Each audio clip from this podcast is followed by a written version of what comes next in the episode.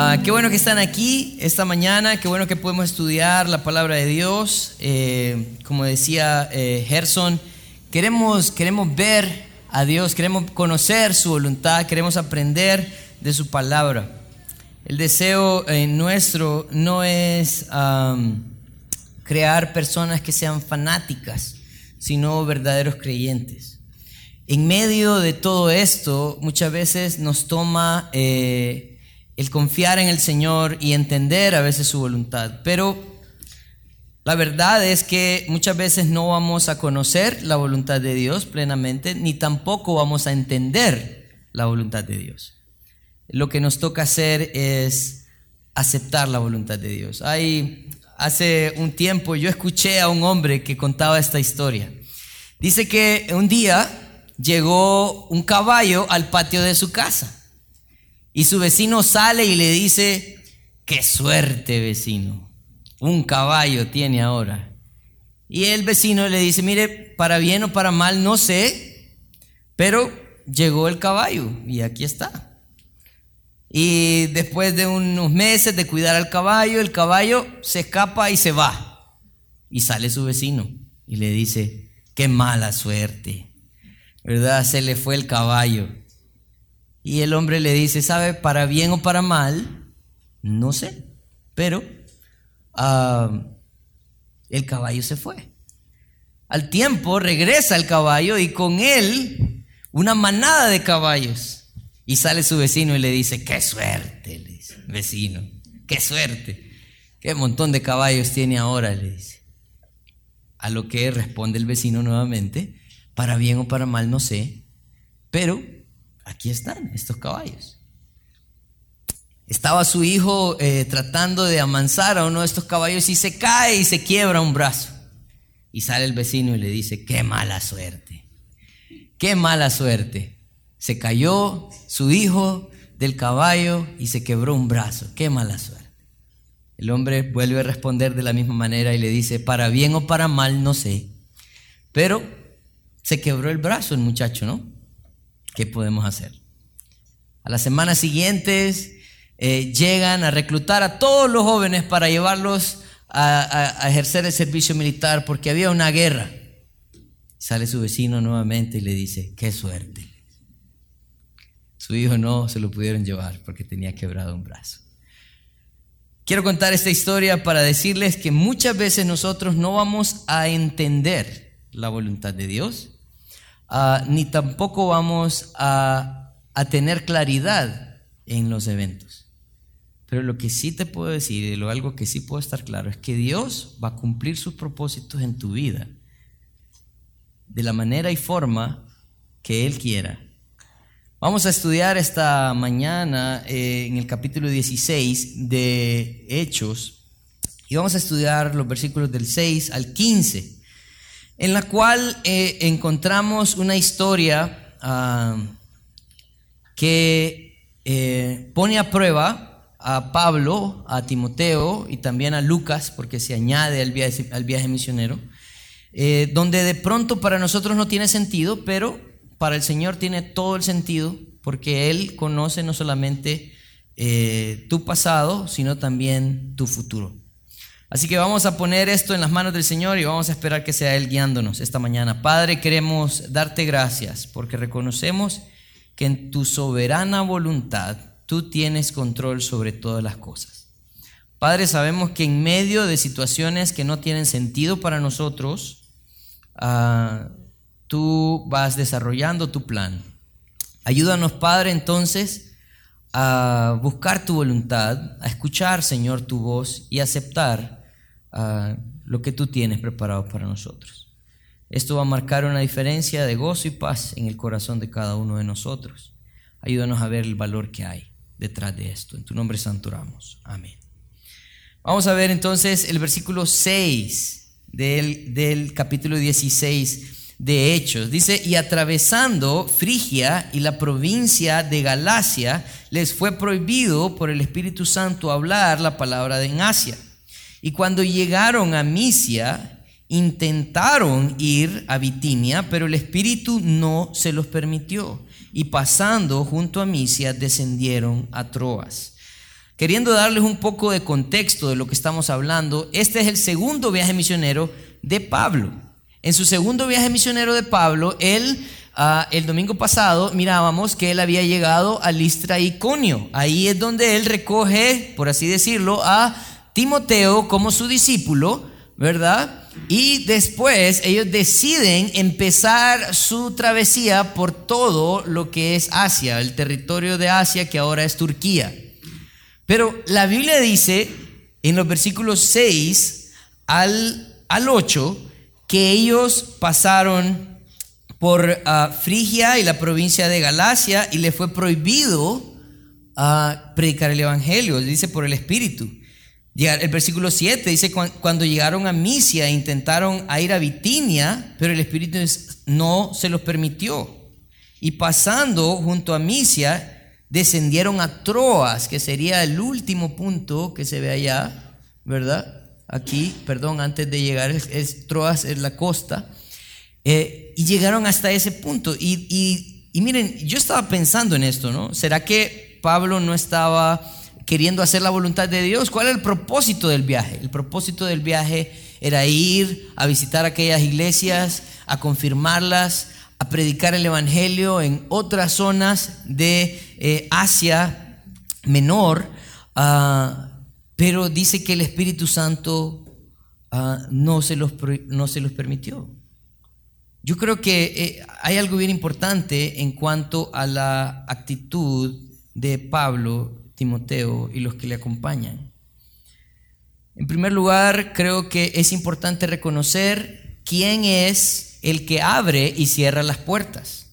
Si nosotros vamos al libro de Apocalipsis, en el capítulo 3, en el versículo 7, ah, este es un mensaje que el Señor está dando a la iglesia de Filadelfia, pero lo que yo quiero resaltar de este versículo es que eh, ¿quién tiene el poder de abrir y cerrar puertas? Dice, escribe eh, al ángel de la iglesia en Filadelfia.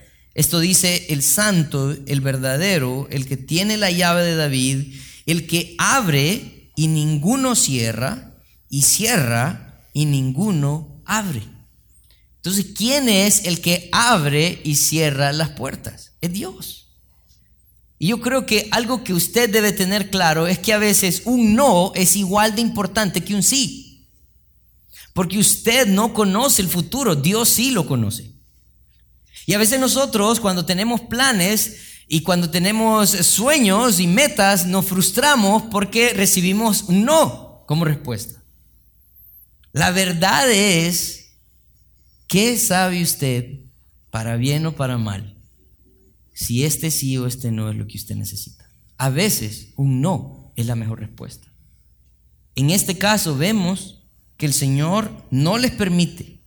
Ellos están, saben, hay, alrededor de 650 kilómetros hasta Troas. Ellos tuvieron que caminar 650 kilómetros sin oportunidad de hacer el trabajo por el cual fueron llamados. ¿Cómo se sentiría usted después de caminar 650 kilómetros con un plan en mente, con una meta y que no pueda llevarse a cabo? ¿Cómo se sentiría usted? Bueno, yo creo que esa es la segunda cosa que podemos aprender de Pablo y Timoteo. Porque dice en el versículo 6 que cuando le fue prohibido por el Espíritu Santo hablar en Asia, dice que intentaron, dice, eh, cuando llegaron a Misia, intentaron ir a Bitinia, pero el Espíritu no se los permitió y pasando a Misia descendieron a Troas. Algo que nosotros podemos ver de la actitud de Pablo es que una puerta cerrada no era el motivo para decepcionarse o parar de hacer la obra. Él entendía que tenía que seguir adelante. Estaba leyendo la biografía de un misionero. Este misionero se llama David Livingstone. David Livingstone era un médico que tenía el deseo de ir a la China. Y si usted puede buscar la biografía de David Livingstone, fue un hombre que fue usado de una manera tremenda en África.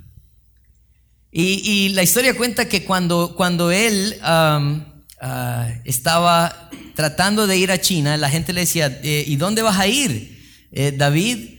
Ah, él primero le decía China, a China. Y después de tantos años, la gente ya no le preguntaba si había llegado a China. Pero cuando la gente le preguntaba, David, ¿a dónde vas a ir? La respuesta de David era esta, se la voy a leer. Dice, ah, estoy preparado para ir a cualquier lugar, siempre y cuando sea adelante. Lo que él estaba diciendo es, el hecho de encontrar una puerta cerrada no me va a parar de buscar hacer la voluntad de Dios. ¿Saben? Algo que nosotros vemos en la vida de estos hombres es que caminaron alrededor de 650 kilómetros. ¿Para dónde vas, Pablo? No sé para dónde voy, pero voy para adelante. Porque no me voy a quedar sentado. Porque reconozco que tengo un trabajo, que el Señor me ha llamado a algo. Él ha puesto metas y tengo que seguir adelante. Muchas veces cuando nosotros recibimos un no por respuesta nos decepcionamos. Muchas veces cuando nosotros recibimos un no por respuesta nos sentamos y dejamos la obra que el Señor nos ha dado. Pablo y Timoteo no eran de este tipo de personas. Ellos estaban dispuestos a ir donde fuese, con tal fuese para adelante. Entonces vemos que es Dios el que nos ayuda a hacer su obra y que nosotros vamos a tener un no por respuesta muchas veces, tenemos que seguir adelante, pero también tenemos que esperar. ¿Por qué tenemos que esperar? Miren lo que dice Gálatas. Gálatas capítulo 6. Está un poquito más adelante, después de Corintios. Gálatas capítulo 6, versículo 9. Miren lo que dice. Dice, no nos cansemos, pues de hacer bien, porque a su tiempo cegaremos si no desmayamos. Lo que usted tiene que hacer no solamente es ah, reconocer que las respuestas de Dios a veces van a ser no, seguir adelante, sino también esperar, seguir firme, haciendo lo que tiene que hacer, porque Dios quien da el fruto, no usted. Entonces, en este momento vemos la primera actitud, buscar la voluntad de Dios.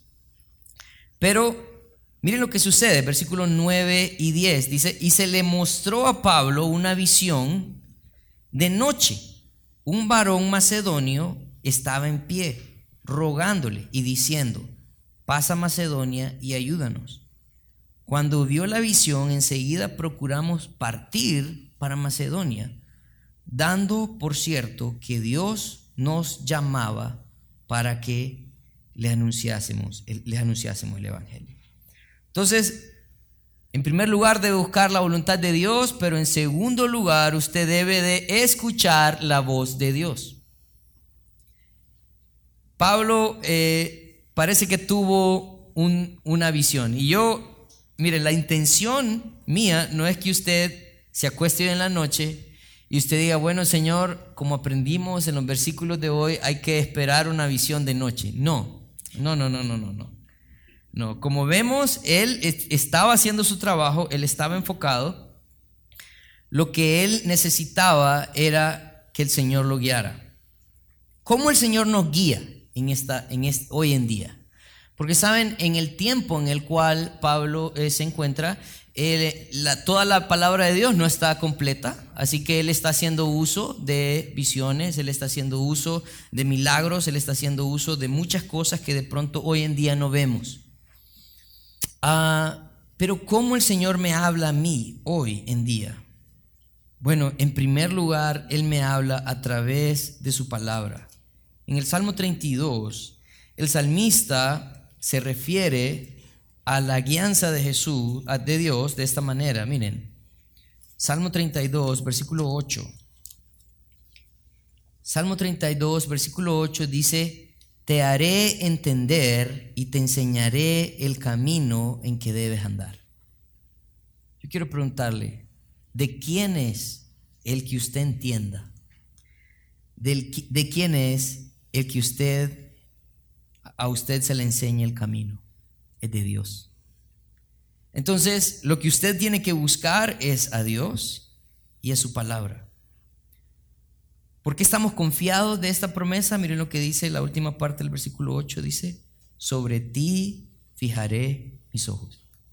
Es cierto que muchas veces nosotros pensamos que Dios ha volteado a ver para otro lado y que no nos está viendo como cuando usted tiene un hijo pequeño, ¿verdad? Y de pronto está aprendiendo a nadar y le dice, mírame papi, mírame, ¿verdad? Y, y su hijo se siente confiado siempre y cuando usted esté mirándolo.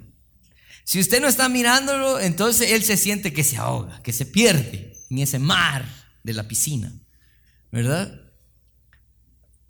De la misma manera, parece que el salmista está tratando con nosotros y nos está diciendo, miren, Dios es quien nos hace entender, Él es quien nos enseña el camino por debemos, porque debemos andar, Él tiene sus ojos puestos sobre mí. A Dios no se le escapa nada. Pero de pronto, Pablo diría, 650 kilómetros, Señor, sin escuchar una respuesta, sin ver una señal. 650.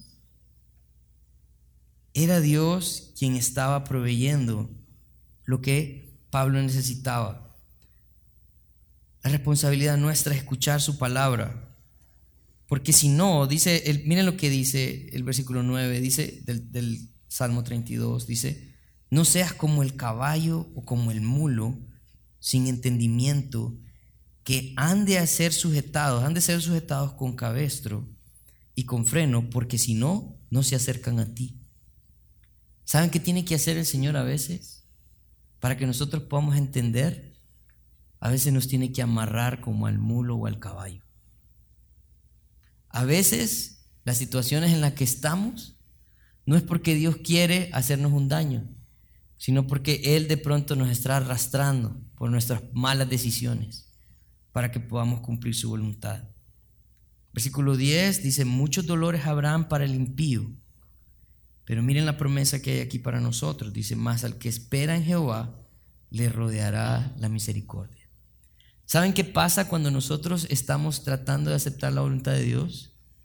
Él nos ayuda en medio de nuestras circunstancias difíciles, Él nos ayuda a ver toda la misericordia que hay alrededor. Muchas veces cuando usted está en un problema, usted está enfocado en el problema y olvida las misericordias de Dios que están alrededor suyo. Muchas veces cuando algo difícil está pasando, usted no puede ver cuán misericordioso ha sido Dios para sostenerlo y para sacarlo también del lugar donde usted está. El salmista está diciendo que al que espera en Jehová le rodea la misericordia. Entonces tenemos que hacer uso de su palabra. Esa es una manera de escuchar a Dios, ¿verdad? Ah, porque Él es quien nos va a capacitar para poder hacer su voluntad. Pero en segundo lugar, también tenemos que buscar hacer su voluntad. Porque muchas veces nosotros queremos eh, pedir para lo que nosotros queremos. Pero Santiago 4 Versículo 3 dice, pedís y no recibís porque pedís mal para gastar en vuestros deleites. Saben, a veces el Señor no nos provee y no nos da porque Él conoce su corazón. Él sabe que si Él le da, no le va a dar para ayudarle. Muchas veces como padres podemos cometer esta, esta, este gran error.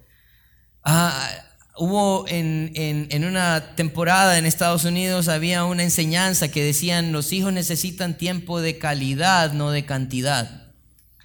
Y lo que hacían los padres es que el tiempo de calidad le daban todo lo que sus hijos querían. ¿Verdad? Y los hacían sentir como que eh, ellos eran los mejores padres. Pero ¿saben qué? Nuestros hijos necesitan tiempo de calidad, pero también cantidad. Usted no puede ayudar a sus hijos si usted no pasa con ellos. Usted no puede ayudarles a cambiar sus actitudes y sus caprichos si usted no pasa tiempo con ellos. El deseo de Dios era que nosotros, el deseo de Dios es que nosotros pidamos y hagamos según su voluntad. Él quiere que nosotros pasemos tiempo con Él para poder conocer su voluntad. para poder entender el, pensamiento de Dios a través de su palabra expresado. Muchas veces nosotros queremos ser como esos hijos, que queremos calidad y no cantidad. Yo quiero decirte algo. Para que puedas entender la voluntad de Dios, debes entender a Dios. Y eso es tiempo con Él. Si no, esto no va a tener sentido. No solamente eso, sino que también debemos de entender que Dios va a usar sus medios para revelar su voluntad. En este caso dice que eh, Dios hizo uso de una visión. Y en la visión dice que había un hombre ah, macedonio que estaba rogándole. No sabemos si es un sueño. Es más, esto es ah, una de seis visiones que Pablo tiene a lo largo del libro de los Hechos. La primera fue cuando él eh, recibió a Cristo en el capítulo 9. Esta es la segunda en el versículo en el, en el capítulo 16, en el capítulo 18 hay otra, en el capítulo 22, 23 y 27. Fueron visiones que el Señor tuvo que dar a Pablo para darle dirección. Pero lo que quiero decir con esto es que Dios siempre va a usar de personas que te ayuden a meditar si estás haciendo la voluntad de Dios. Él te va a poner en situaciones o circunstancias que te ayuden a meditar si estás haciendo la voluntad de Dios. Él va a proveer de eventos que te ayuden también a meditar en la voluntad de Dios. Así que debemos de escuchar a Dios a través de su palabra, reconociendo su voluntad y también a través del cuerpo de Cristo o las personas o circunstancias en las cuales el Señor nos ponga. En el versículo 11 al 15 vemos cómo se va desenvolviendo esta historia. Dice el versículo 11, zarpando pues de Troas, vinimos con rumbo directo a Samatracia, Samatracia, perdón, el día siguiente a Neápolis y de ahí a Filipos, que es la primera ciudad de la provincia de Macedonia y una colonia, y estuvimos en aquella ciudad algunos días. Entonces ellos definitivamente no tienen chance de estar en Asia Menor, sino que ah, dice que llegan a Troas y cruzan el mar y llegan ah, hasta Neápolis y terminan en Filipos. Ellos ah, no entienden por qué el Señor los ha llevado ahí, pero están ahí, han cumplido, han seguido adelante. La ciudad de Filipos eh, fue nombrada ah, por César el Grande. Su papá conquistó esa ciudad y Filipos significaba la ciudad de Felipe II, quien era él. Esta ciudad era una ciudad que se había apartado del imperio romano. Muchos, muchos gobernadores romanos vivían en Filipo. En Filipo habían eh, unas minas de oro muy cerca y ellos habían logrado independencia al punto de no pagar impuestos a Roma, algunos impuestos a Roma.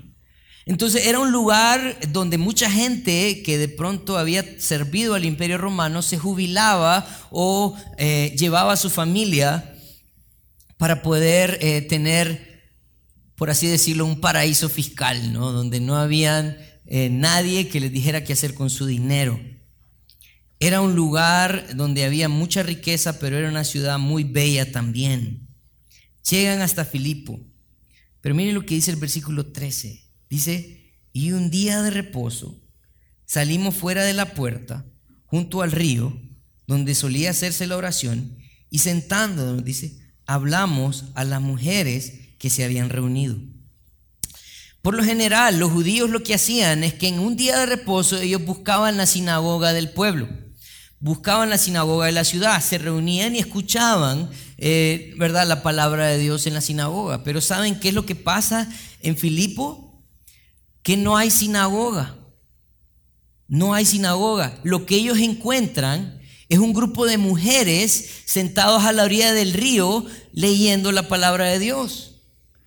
Saben que para que hubiese una sinagoga en una ciudad, y esto es bien importante, porque de pronto vamos a sacar un principio de aquí.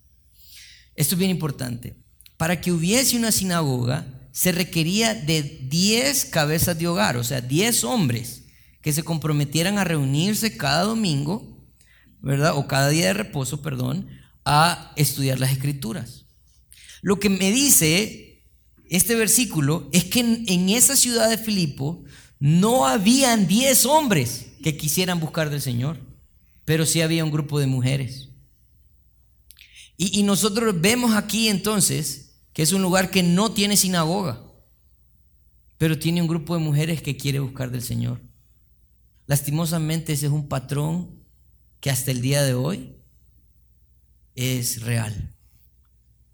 Nosotros vemos en su mayoría mujeres buscando de Dios y maridos otorgando esa responsabilidad a sus esposas. Es triste. ¿Saben cómo va a avanzar la iglesia? Cuando los hombres tomen la responsabilidad de ser cabezas de hogar, buscar del Señor y guiar a su familia. Las luchas en nuestra casa es porque nuestras esposas de pronto ven nuestra pasividad en la toma de decisiones, ven nuestra pasividad en la búsqueda de Dios. Dios quiere que nosotros como hombres busquemos del Señor, tomemos el liderazgo de nuestra casa y no solamente guiemos a nuestra casa, sino también nuestra iglesia y de pronto afectar de esta manera a la ciudad. Entonces vemos en el versículo 13 que estas mujeres se habían reunido, no había sinagoga, y Pablo y Timoteo, el equipo misionero, se había reunido para estudiar la palabra con ellas. Pero miren lo que pasa, versículo 14, dice, entonces una mujer llamada Lidia, vendedora de púrpura, y de la ciudad de Tiatira, que adoraba a Dios, estaba oyendo y el Señor abrió el corazón de ella para que estuviese atenta a lo que Pablo decía. Yo quiero, yo quiero explicarles quién era esta mujer. Dice que esta mujer se llamaba Lidia y era vendedora de púrpura. ¿Qué significa? ¿Por qué, por qué eh, Lucas hace referencia a esta mujer y, a, su, a su profesión? Bueno, les voy a decir algo. Miren, en este momento en el cual se escribe esta historia, eh, no habían marcas de ropa como ahora, ¿no? Ahora nosotros andamos viendo a ver qué símbolo tiene la camisa o qué, ¿verdad? Eh, no estamos preocupados por las marcas de la ropa. En este tiempo, lo que la gente miraba era el color de la ropa. Entonces, todos los que tenían púrpura eran como que habían comprado entonces la ropa más cara de la temporada, porque el tinte púrpura era muy caro. Entonces quiere decir que de pronto esta señora era la dueña de Sara, por así decirlo, ¿verdad? Y estaba ahí. No quería hacerle publicidad, pero bueno, se me fue. Eh, ella estaba ahí, era una comerciante y ella no comerciaba con cualquier persona. Ella comerciaba con la gente de mucho dinero, porque solo la gente de mucho dinero podía pagar el púrpura. Entonces, esta mujer, comerciante de mucho dinero, porque vendía púrpura, lo interesante de esta mujer es que era de la ciudad de Tiatira. Yo quiero mostrarles dónde está Tiatira. Tiatira está en Asia Menor donde a Pablo se le fue imposible ir a predicar el Evangelio. Yo, no sé ustedes, pero cuando yo vi esto, yo dije, hmm, ¿será que el Señor tenía que llevar a Pablo y a Timoteo hasta Filipo para poder hablar a una persona de Asia? Miren, y esto es algo bien importante. ¿Por qué? Porque a veces lo que Dios hace para nosotros no tiene sentido, pero para Dios tiene todo el sentido. Por eso usted y yo no podemos pelear contra la voluntad de Dios. usted debe someterse a la voluntad de Dios. Entonces Pablo está hablando a esta mujer que era de Asia Menor, que se había encontrado ubicada en Filipo, donde no habían sinagogas, donde no habían hombres que predicaban la palabra de Dios. Y dice el versículo 14 que el Señor abrió el corazón de ella para que estuviese atenta a lo que Pablo decía. Yo quiero preguntarte, ¿será que muchas veces nosotros tratamos de convencer a las personas de que acepten al Señor Jesucristo? Y nos enfrascamos, ¿verdad?, en pelear con ellos para que ellos entiendan. Sí, es cierto. Pero lo que nos muestra este versículo es quién abre el corazón de las personas. Es Dios. Y mi responsabilidad debe ser ser fiel al llevar su palabra, al compartirla, a ser testimonio, a ser el hombre o la mujer de Dios donde sea que el Señor me tenga para hacer su voluntad. Él hace el resto. Entonces el Señor viene y toca el corazón de esta mujer y ella estaba atenta a lo que Pablo decía. Primero el versículo 15 dice, y cuando fue bautizada, dice, y su, y su familia nos rogó diciendo, si habéis juzgado que yo sea fiel al Señor, entrad en mi casa y posad. Y nos obligó a quedarnos. Dice que cuando ella fue bautizada, dice, y su familia, o sea que no era una mujer soltera, no era una mujer sola, era una mujer que tenía toda su familia. Pero de pronto ella era la que tomaba las decisiones, ¿verdad? Dice que ella les pidió que entraran a su casa y posaran con ellos.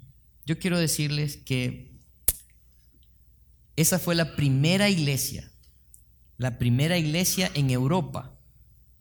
Y esta es la iglesia, si me permitís el, el esta es la iglesia a la cual Pablo escribe la carta a los filipenses.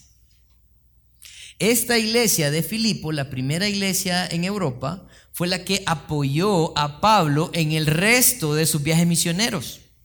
Se convirtió en una iglesia fuerte, que no solamente estaba creciendo, sino que también estaba apoyando las misiones alrededor del mundo. Entonces, vemos que esta mujer sí fue una mujer fiel. Esta mujer fue de pronto el instrumento que Dios usó para llevar la salvación a su casa. No solamente eso, sino para levantar una iglesia que cuidara no solamente de su ciudad, sino de todas las ciudades aledañas. Entonces, ¿qué debemos entender acerca de la voluntad de Dios? ¿O por qué debemos aceptar la voluntad de Dios? Bueno, porque Él tiene un tiempo para llevar a cabo su plan. Él tiene un tiempo, no es nuestro tiempo, es el tiempo de Dios. Otra cosa, Él tiene una forma de llevar a cabo su voluntad, no necesariamente según mis pensamientos o mis caminos. Él tiene una forma interesante de orar. Y Él también va a usar a las personas que Él decida usar. A veces yo quiero ser la persona. Pero ¿sabes qué, Pablo? No vas a ser la persona. Vemos que esa iglesia en Filipo tuvo mucho que ver con las iglesias en Asia. El Señor entonces nos debe de llevar al convencimiento de buscar su voluntad. A veces su voluntad va a ser un no, a veces va a ser un sí. Nos va a llevar a escuchar su voz a través de su palabra en medio de la búsqueda de la voluntad de Dios y aceptar su palabra conforme a su voluntad, Él va a cumplir lo que Él ha empezado. Yo quiero terminar con algunas cosas importantes, creo. Cuando Dios dice no, es la mejor respuesta que podemos recibir. Créanme, miren, cuando Dios dice no, está bien. Acéptenlo. No peleen con Dios porque Él sí conoce el futuro. Yo no lo conozco. Lo bello de Dios y su voluntad es que Él conoce el fin y nosotros solo debemos esperar en Él. Dios conoce tu vida, Él te formó y Él conoce todos los eventos.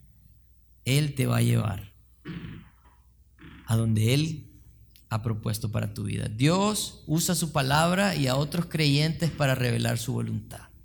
No esperes que tus sueños te digan qué hacer.